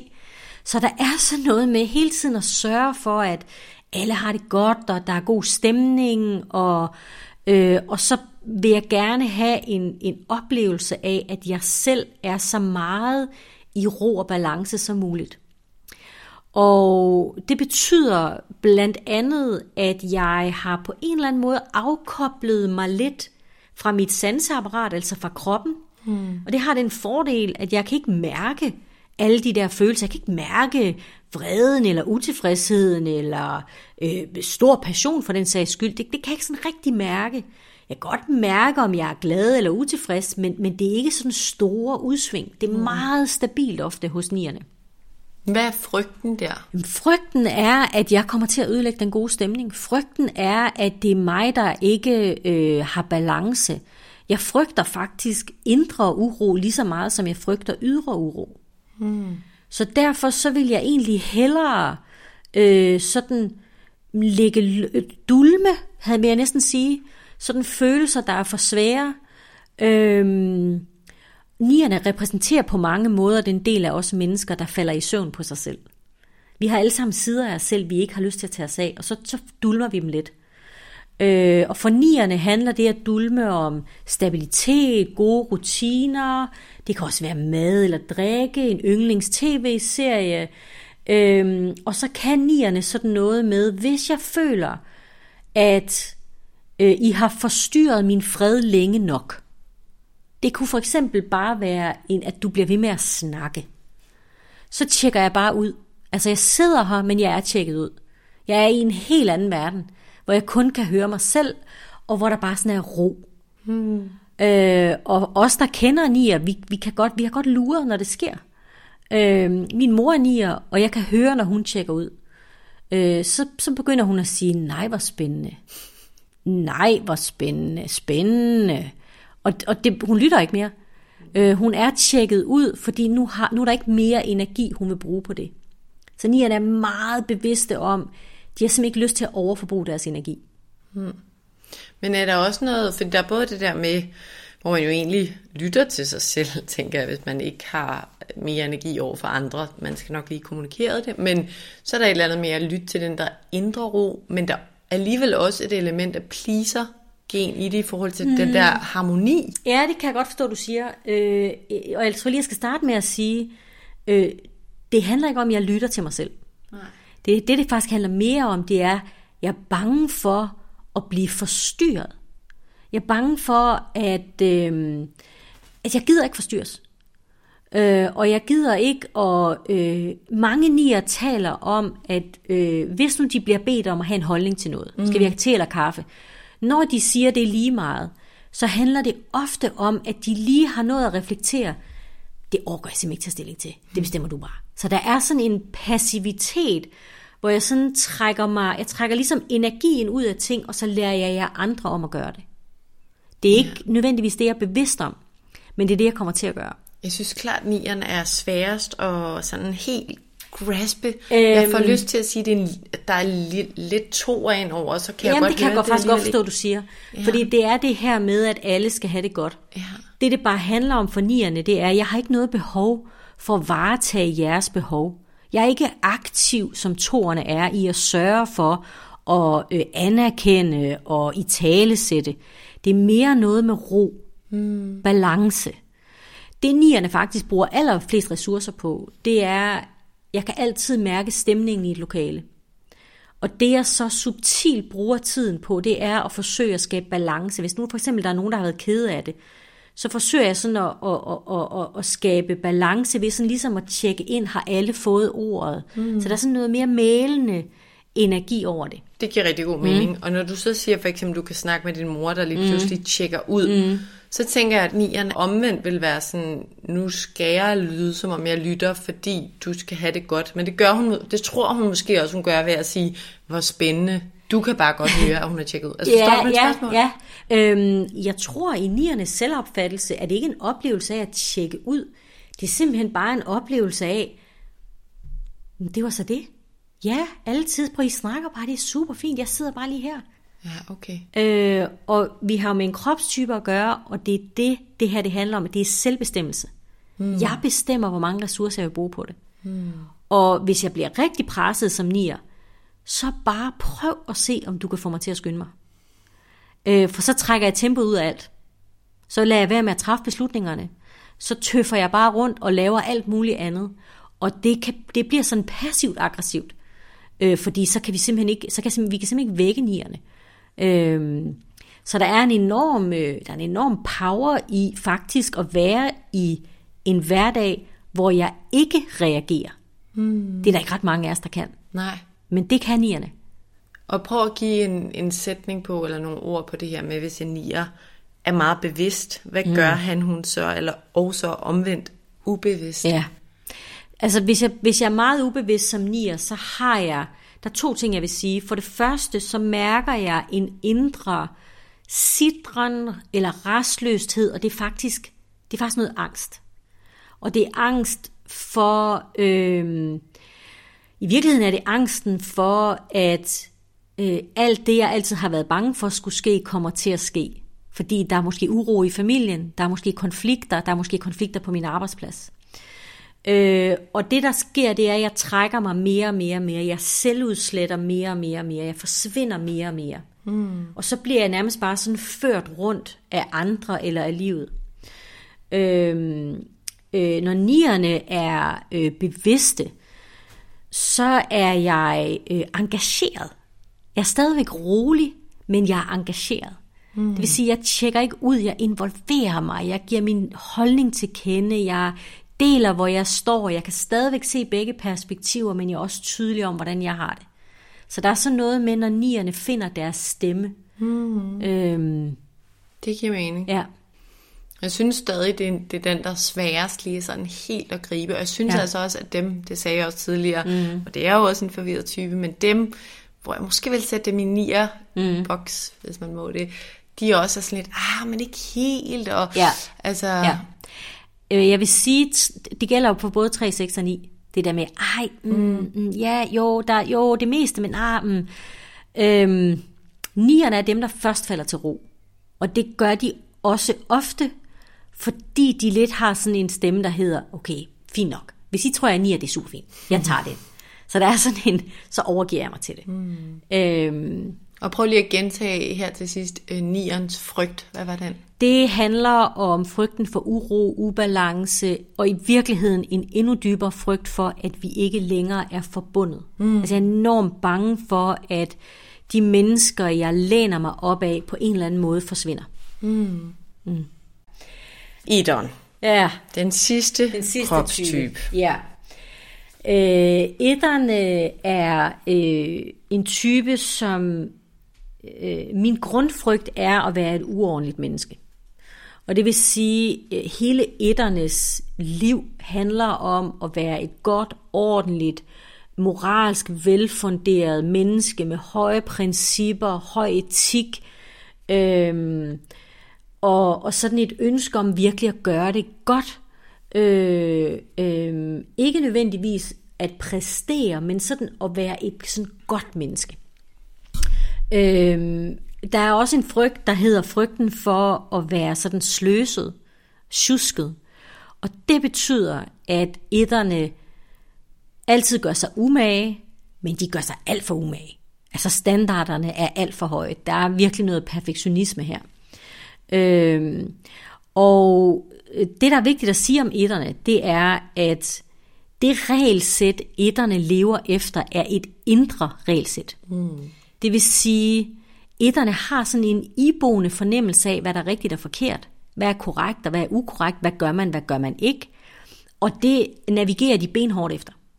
Øh, og det er egentlig ligegyldigt, om I andre er enige eller ej. Det må I helt selv rode med. Jeg kan bare mærke, det er sådan her, man gør det. Det er sådan her, man lægger tøj sammen. Det er sådan her, man taler. Det er sådan her, man opfører sig. Det har etterne masser af holdninger til. Øhm, og hvad er styrkerne ved det? Styrkerne ved det er, at etterne er som regel høflige, øh, ordentlige, reelle, Øh, øh, de gør ikke øh, ting sådan øh, kun for egen vindings skyld. Jeg øh, er ærlig omkring øh, også, øh, øh, hvis jeg har trådt i spinaten, eller så der er sådan noget meget reelt. Integritet er et enormt højt ord for etterne. Og jeg vil hellere sige det, der er upopulært, mm. end at sådan pakke det ind, eller sådan fortælle usandheder. Øh, og svaghederne? Øh, Øhm, svaghederne handler om, den største svaghed hos etterne, den største udfordring etterne har, er, at det selv samme regelsæt, der er øh, øh, standarderne for mig selv, er så astronomisk høje, at jeg har ikke en chance for at leve op til mig selv. Så etterne er altid på overarbejde. Øh, der er altid en fornemmelse af, at jeg kunne have gjort det bedre. Der er altid en fornemmelse af øh, selvkritik, øh, selvdisciplinering, øh, selvafstraffelse faktisk. Øh, og det betyder for etterne, at jeg forsøger at undertrykke øh, øh, al den frustration, jeg mærker, fordi jeg synes, der er så meget uordentlighed i verden, som jeg på en eller anden måde synes, jeg skal sørge for. Og når ikke jeg lykkes med det, så på et eller andet tidspunkt flyder det over. Og så begynder jeg ikke alene at dømme mig selv, så kommer jeg også til at dømme andre. Hmm. Så bliver jeg kritisk, så har jeg holdninger til alt. Altså alt. Alt, som overhovedet ikke rager mig. Øhm, og så er jeg både af jeg selv på overarbejde, men jeg vil også blive oplevet som i rettesættende, opdragende, skrab, øh, sådan øh, løftet pegefinger. Øhm, og det der er at sige om det, det er, når det sker, så er det simpelthen fordi, jeg over så lang tid har været så hård ved mig selv, nu kan jeg ikke rumme mere. Så etterne er vanvittigt dygtige til at male sig selv op i hjørnet. Vanvittigt dygtige. Til gengæld leverer etterne kvalitet, øh, disciplin, grundighed, øh, øh, og har sådan en enorm, øh, en enorm evne til detaljer. Mm. Øh, og frygten er altså det her med ikke at være ordentlig. Frygten er ikke at være et ordentligt menneske. Frygten er at, frygten er at fejle som menneske. Øh, og det kan så manifestere sig i frygten for at, at tegne uden for stregerne, eller, men i virkeligheden er det frygten for at fejle som menneske. Øh, det er frygten for ikke at være et, et ordentligt menneske, der, der på en eller anden måde øh, øh, bidrager mere, end jeg kritiserer. Og når en etter er enormt bevidst, så mm. kan vedkommende, lyder det som om, også opnå rigtig meget og gøre, mm. virkelig bringe kvalitet mm. til bordet. Mm. Hvad er det også, man er i stand til, når man er meget bevidst som etter? At det første er, at undervejs, så har etterne været nødt til at lære et modtræk til den indre kritiker. Og det eneste modtræk, der virker, er selvkærlighed. Hmm. Øh, det eneste, det eneste, den indre kritiker ikke kan modstå, det er kærlighed. Så som etter har jeg på et eller andet tidspunkt været nødt til at overgive mig til det, der er kærligt. Både over for mig selv, men også over for min omverden. Mm, så man er måske overbærende. Det er et spørgsmål mm. både over for sig selv, ja. men også over for folk omkring ja, sig. helt klart. I forhold til kvalitet. Helt klart. eksempel. Øh, der er en, der er en, øh, en meget stor bevidsthed om, hvor svært og hårdt det kan være at være menneske. Og derfor så, så, øh, øh, så, så er det svært at dømme andre, fordi det, man kan meget hurtigt se, at det, selvfølgelig er det svært det her for dig, mm. fordi livet har været hårdt ved dig, eller Øhm, så i stedet for at være så optaget af, om det er rigtigt eller forkert. Ja, så her... den slipper ligesom med den indre kritiker. Og så vil jeg sige, så er etterne nok i enagrammet øh, en af de allermest altruistiske typer. Det vil sige, det er vidderligt en type, som, som forstår, hvad det vil sige at tilsidesætte mig selv i en højere sagstjeneste. Okay. Øh, det vil sige virkelig at bidrage med noget, der gør en positiv forskel, også selvom det betyder, at jeg skal ofre noget. Men er det så ikke især på de bevidste niveauer? For jeg tænker, hmm, det her med en etter, hvis vedkommende er meget ubevidst, så i mine ører kunne vedkommende godt blive egoistisk, fordi du ved, det rigtige er det rigtige, og hvad end det er. Ja, hvis, jamen, du har fuldstændig ret, og man kan sige, vi bliver alle sammen egoistiske, når vi bliver presset. Det gør vi. Fordi vi vil bare have verden på en bestemt måde. Mm. Øhm, det, der sker for etterne, når de bliver presset, det er for det første, at være etter, presset etter, er lidt ligesom at, at, at, at 24 timer i døgnet gå med en spændetrøje. Sådan en, der er bundet på ryggen. Øh, hvor der er en meget, meget, meget, meget fin linje, jeg skal gå på hele tiden.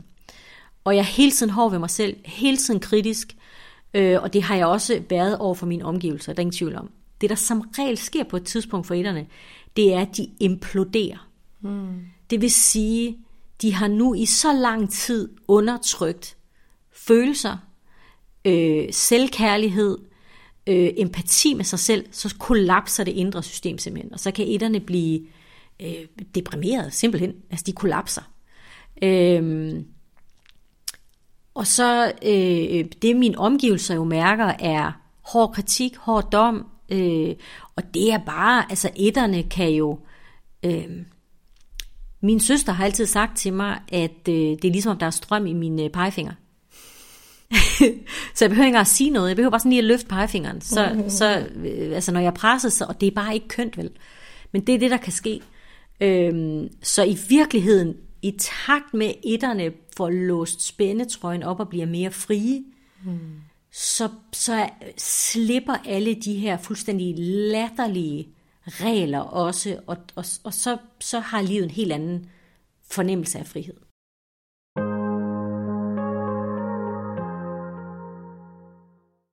Nu har vi jo været alle typerne igennem, mm.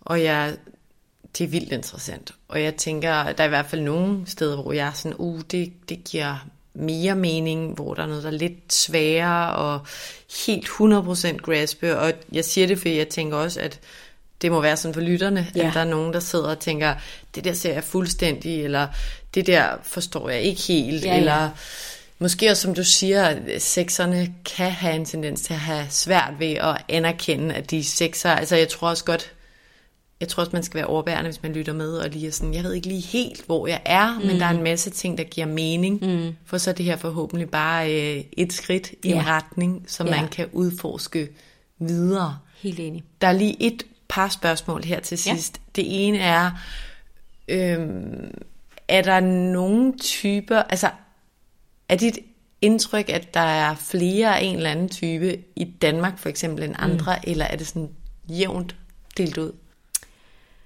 Mit indtryk er, at det er, er, mit indtryk er, at det er relativt jævnt delt ud.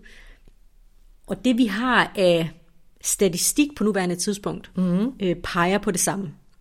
Vi har ikke statistik i Danmark, der er simpelthen ikke nok, der, der tager enagramtest i Danmark, men fra udlandet, de statistikker vi har, der ser det nogenlunde lille fordelt ud. Så der er alle mulige mænd og alt muligt andet, vi skal tage med, men nogenlunde lille fordelt.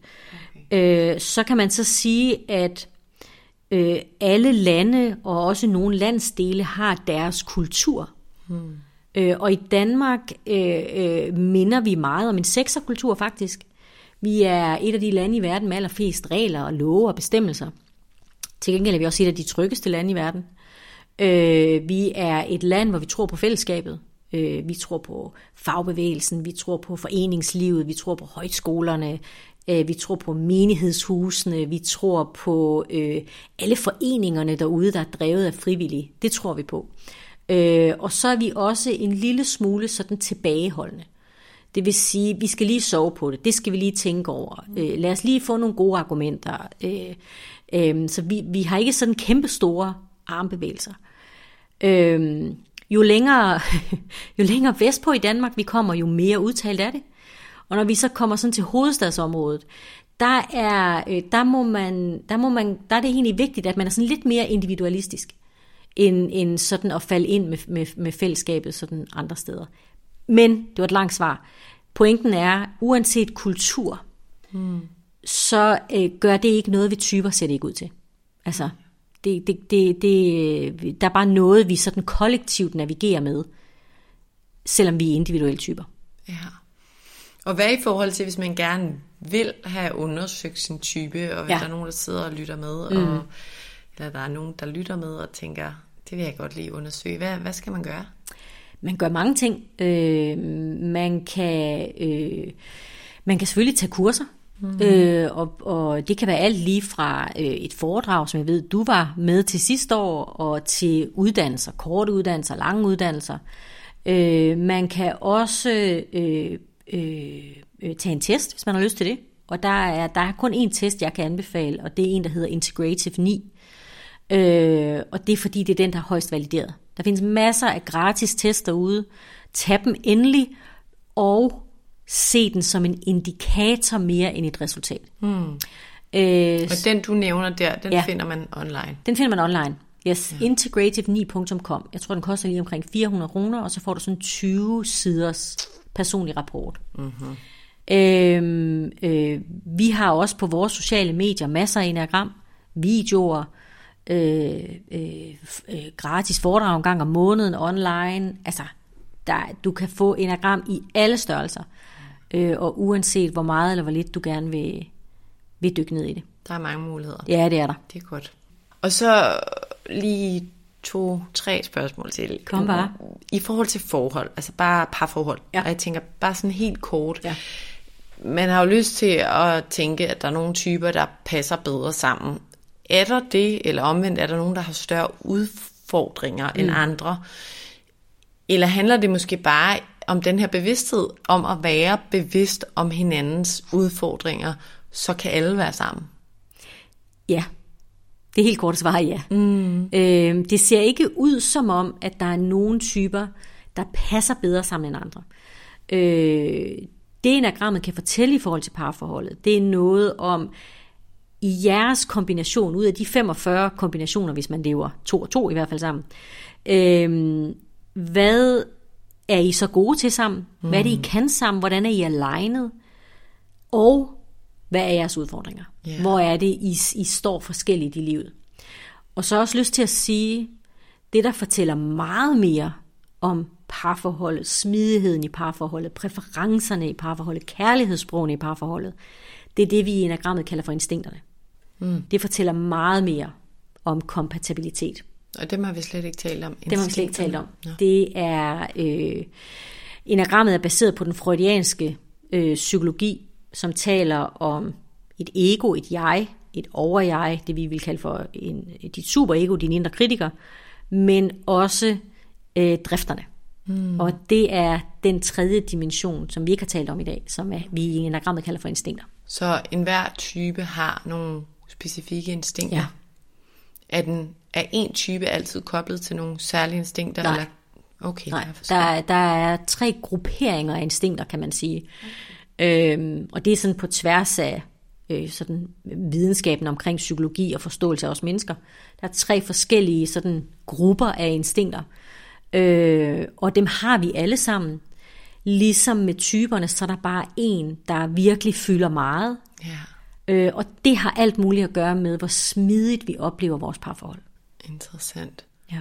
Og du startede jo også med at sige, at det her er et emne, man kan blive ved med at ja. dykke dykke ned i, ja. og det er det her et eksempel på. Men jeg synes i hvert fald, det er en rigtig fin pointe, ligesom nogen er fan af astrologi, og så er det mm. sådan, åh, vi passer slet ikke sammen, mig og min mm. mand, og hvad så?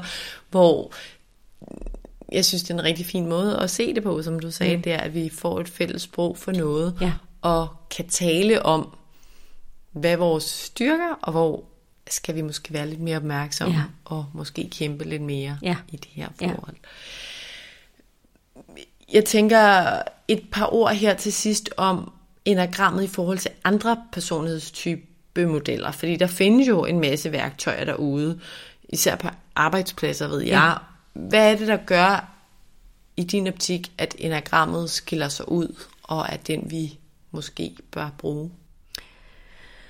Øhm, du har ret, der findes masser af, af værktøjer. Øh, Belbin, MBTI, DISK, Garuda, øh, vi kunne blive ved.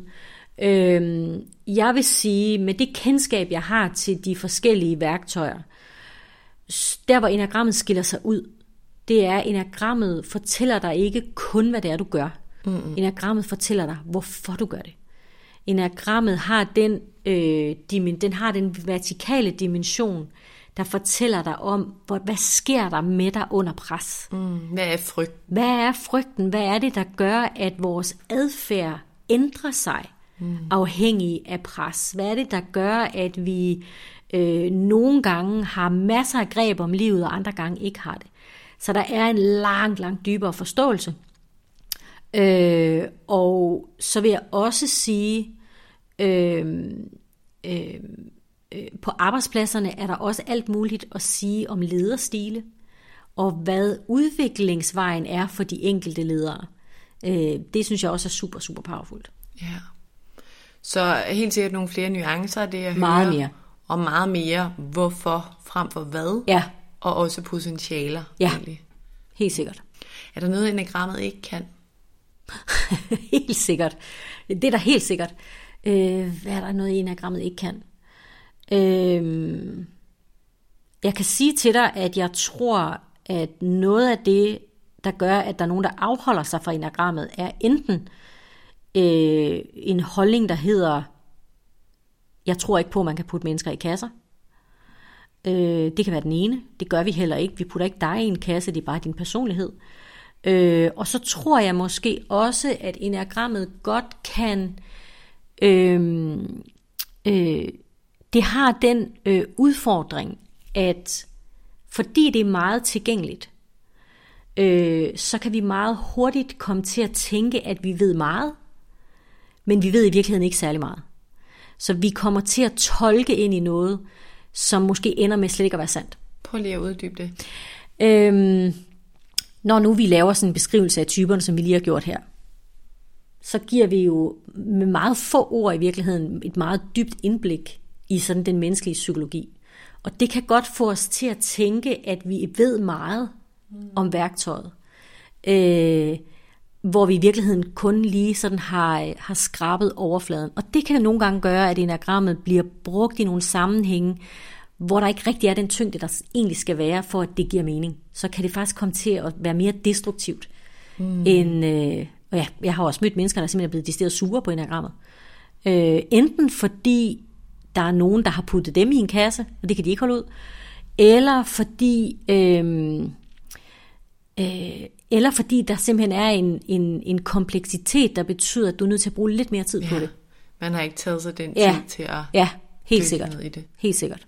Det kunne jeg godt forestille mig, også fordi, som du siger, der er jo mange ting, man lige pludselig synes giver mening, Ja, men der er jo mere end det, Ja. og, og det kræver det nok, ja. i hvert fald hvis man vil rigtig I hvert fald, hvis man gerne vil udvikle sig og lave indre arbejde. Ikke? Ja. Mm.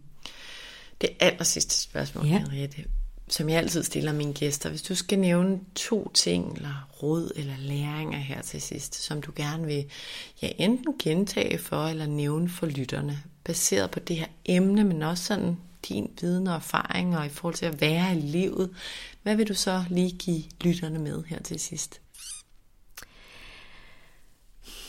Det første, jeg tror, jeg vil sige, det er, at øhm, gør dig selv den tjeneste, at lære at holde af det menneske, du er.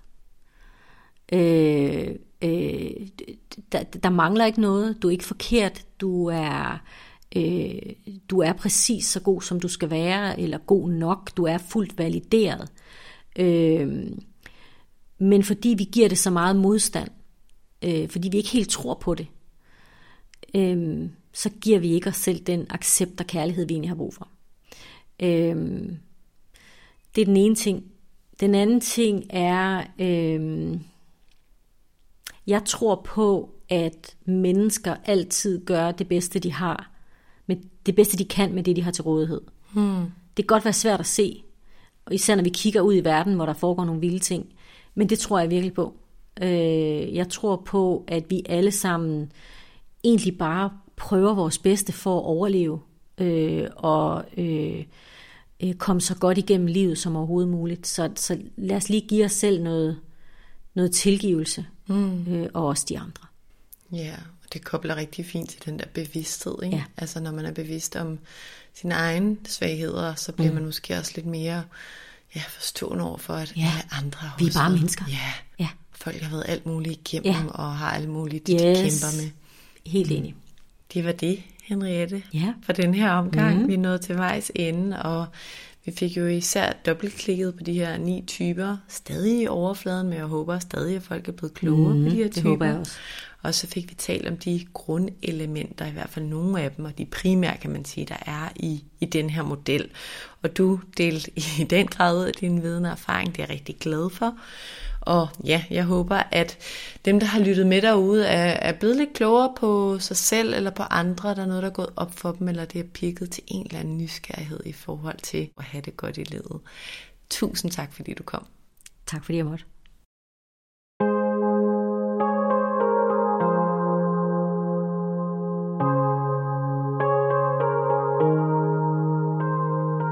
Det var altså afslutningen på del 2 af mit enagram-afsnit med Henriette Clayton. Jeg håber virkelig, at du er blevet klogere enten på dig selv eller på nogen omkring dig. Og jeg håber, at der er noget af det, vi har talt om, der har givet dig en eller anden form for bevidsthed, som du kan bruge videre i livet. Det er i hvert fald meningen. Og det er klart, at vi er nødt til at arbejde med enagrammet og den viden, det bærer på, hvis vi virkelig vil bruge det i livet. Sådan er det jo med alting, og også med de emner, der vedrører mental sundhed og personlig udvikling. Det er ikke nok at vide. Vi må også gøre noget med den viden, vi tilegner os. Men jeg håber, at det at lytte med her har givet dig noget brugbart med i første omgang. Jeg har stadig selv meget at lære om enagrammet, og jeg har slet ikke arbejdet nok med det selv, men jeg føler virkelig, at der kan være et virkelig stort potentiale ved at gøre det.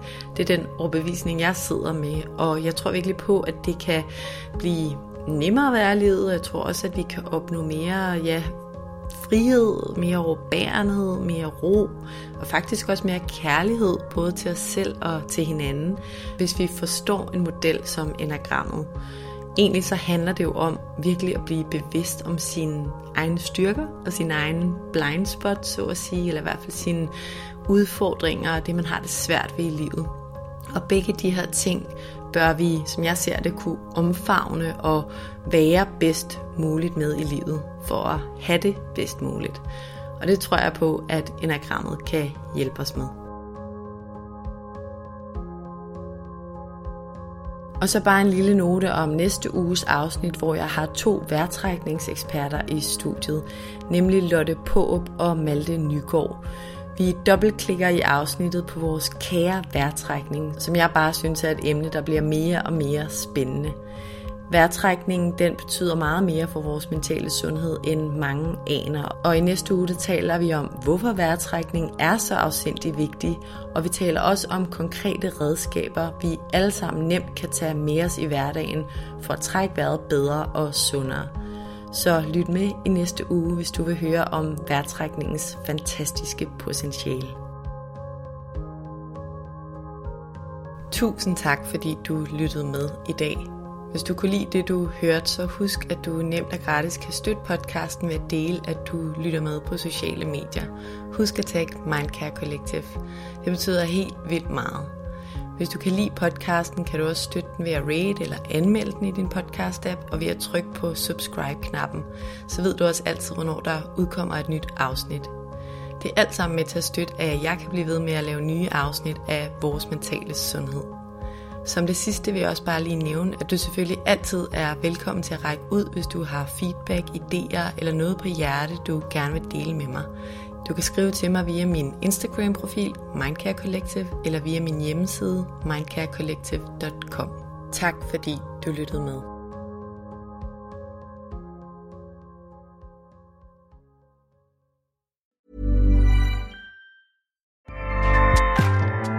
ACAST powers the world's best podcasts. Here's a show that we recommend. The Real Housewives is a guilty pleasure for most, but if you're looking to not feel guilty about that pleasure, tune in to Everything Iconic with me, Danny Pellegrino, where I break down all the messy moments and behind the scenes antics of Bravo's popular franchise. And on Everything Iconic, I also interview celebrity guests like Kelly Ripa, Kiki Palmer, Drew Barrymore, Cameron Diaz, and more about their guilty pleasures, their past work, and so much more. So if you're pop culture obsessed and find yourself watching way too much reality TV like me, tune in to Everything Iconic with Danny Pellegrino wherever you listen to podcasts. ACAST helps creators launch, grow, and monetize their podcasts everywhere. ACAST.com.